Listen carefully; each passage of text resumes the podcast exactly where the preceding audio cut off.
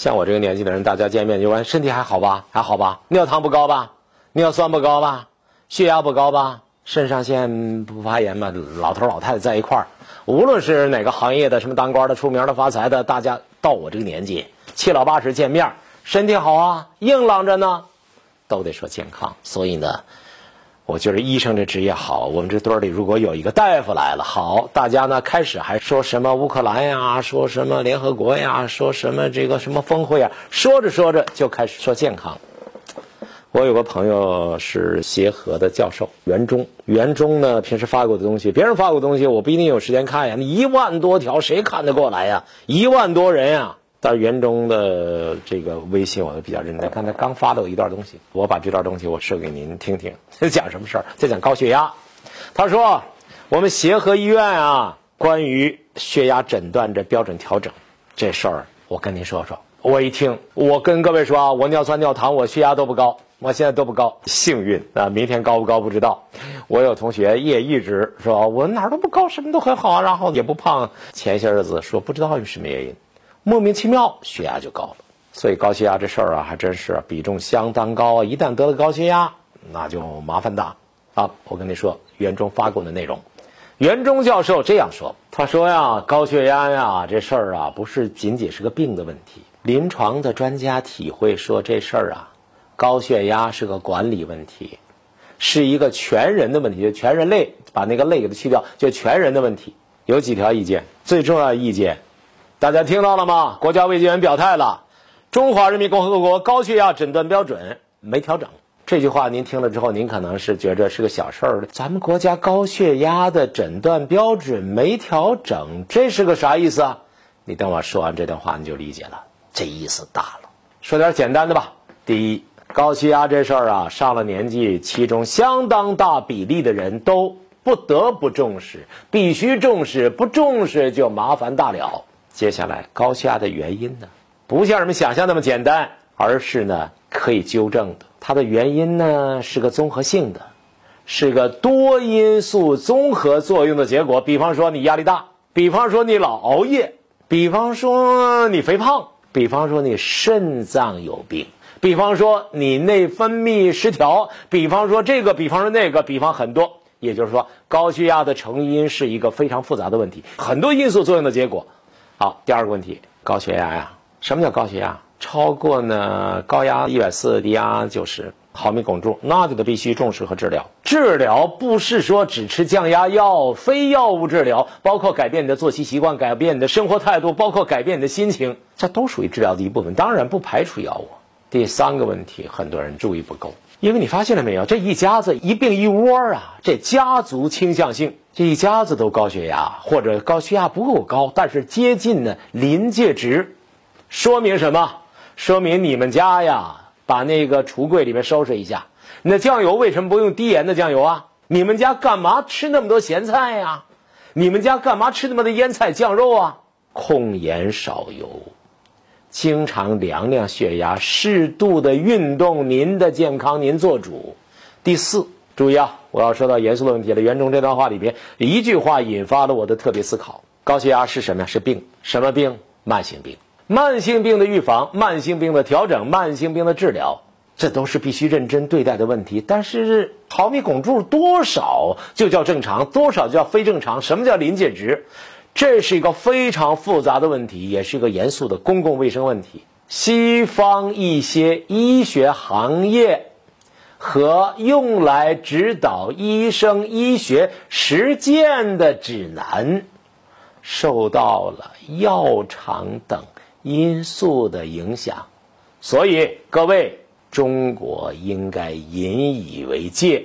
袁忠这人，他是大博士、大教授，他到处去给人做健康管理报告，给医生讲课，给政府官员讲课，所以他谨慎呀。他把话说到这种程度，这话你要一般人你眨眼就过去了，一没两行字。就是这个慢性病的这调整正常值，它是一个，他往这边偏点儿，那边偏点儿，他这是个严肃的公共卫生问题啊。西方一些医学行业，啊，西方医学指导医生实践的那种医学行动指南。受到药厂等影响，中国应该引以为戒。我跟各位汇报一下我学习袁中同志啊这个微信内容的体会啊，前面是袁中的话，下边是我的话。药厂，药厂，药厂，药厂，药厂，药厂，药厂，药厂，药厂，药厂还是药厂。特别是西方那些大药厂，神龙见首不见尾，有很大的市场占有率的，利润率极高的那些药厂，为啥说它神龙见首不见尾？有强大的公关能力，有强大的社会舆论动员能力，跨国集团，你们去查一查，互联网都有记忆啊。哪些家族里边的千金小姐，然后担任了呃国外的医疗机构的跨国医疗集团的中国首代、中国代理、中国办事处主任，或者说。不挂名不写名，实际负责他们在中国的运作和公关。你往下想，你看着名字，你再往下分析，这些跨国的药企，他们的科研能力当然强啊，他们的技术当然先进啊，他们的人才当然强大呀，他们生产能力当然别人没法比，当然他们有的是钱呀。那这样，如果他们把心思都用在治病啊、救命这上面是一回事儿。但是，正像很多人担心的那样，正像已经发生让一些人不得不这么想的那些事实一样，如果这些药企凭借着如此之多的优势，赚取昧良心钱，会怎么样？您说会怎么样？犹似探囊而取物也。上你没商量，有技术门槛儿，人家说你不正常。说你这叫亚健康，说你这就叫高血压，说你这就叫应该做降低转氨酶治疗，你挣扎个什么劲儿啊？你是一个普通人，是个素人，人家是医药标准都修改了。给大家举个例子，大家知道不知道这个肝炎可不是一种啊，甲肝、乙肝、丙肝是吧？还还有戊肝，乙肝曾经在中国那泛滥成灾，比例相当高。现在乙肝有治疗药物了，吃上以后有效，但是要终生服用。有没有不终生服用？有啊，丙肝来势汹汹，那临床上死的人比乙肝多多了。是人类发现它晚呢，还是它出现的晚？这事儿我就不知道了，我不是专家。丙肝呢，于是有企业、有药企、有科研集团，然后就研究出来治疗丙肝的药物。这个疗效啊太好了，赵本山说不看广告，看疗效啊。结果疗效相当好，丙肝它就手到病除，嗖清零了。丙肝。你治了就好，痊愈了，多好啊！老百姓那就唱歌跳舞吧，安塞药给他打起来吧，对吧？这丙肝治愈了，效果相当好啊！用了药之后立竿见影就见效啊！哈哈哈，痊愈了，好不好？好呀。No，you are wrong，大错。这家企业发明的这个治疗丙肝的药物这么牛，这不大功于天下，大功于社会，大功于人民，大功于人类啊！但是在哈佛大学的 MBA 的案例当中，这是个错误的案例，负面的，不对的。You are wrong。为什么呀？因为你把饼干治好了，你就赚不着钱了。咱们一般笨想，那么多人得饼干，那不是有病人来，就是这都是老百姓笨想啊！你贫穷限制了想象啊。人家不光是哈佛大学的 MBA 啊，各地的 MBA，全世界那都是有统一教材的，说这是个不成功的案例啊。为什么不成功啊？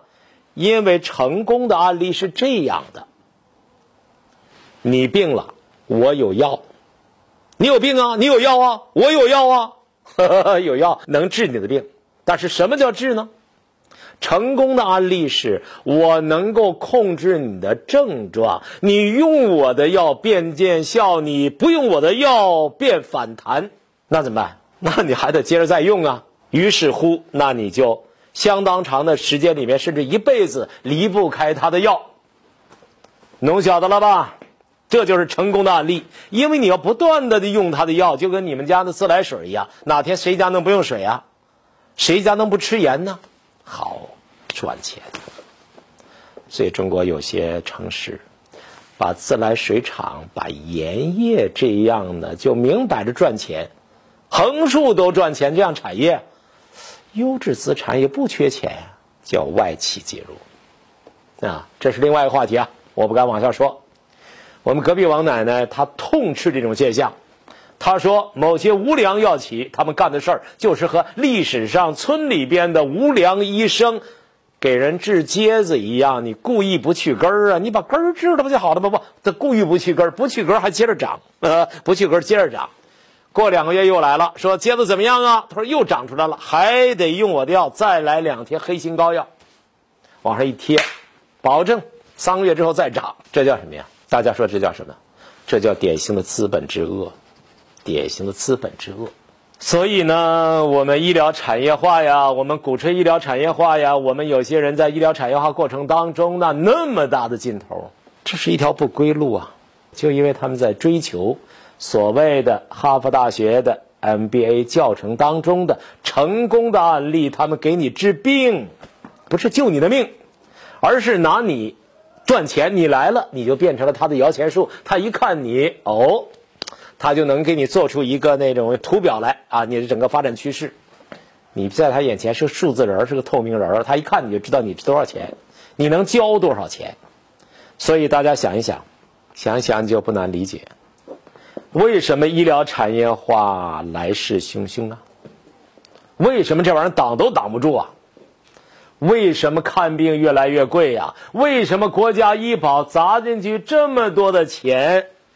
有人在里边，他能从国家的指缝里边呢，自己能够得到一些他永远不满足的东西啊。为什么这病越看越多呀？为什么医院越盖越大，越盖越豪华？为什么要限制国有医院、公立医院的数量？任由所谓好听的民营医院，然后呢雨后春春笋呀？好，最后说高血压标准，我们国家高血压标准没改呀？改不改？往这边改一下，往那边改一下。告诉你，没改就是按兵不动。改了，要是挪一点儿，那就不知道有多少人被归入到高血压病人的行列。于是你就得吃降压药，就要长时间服用。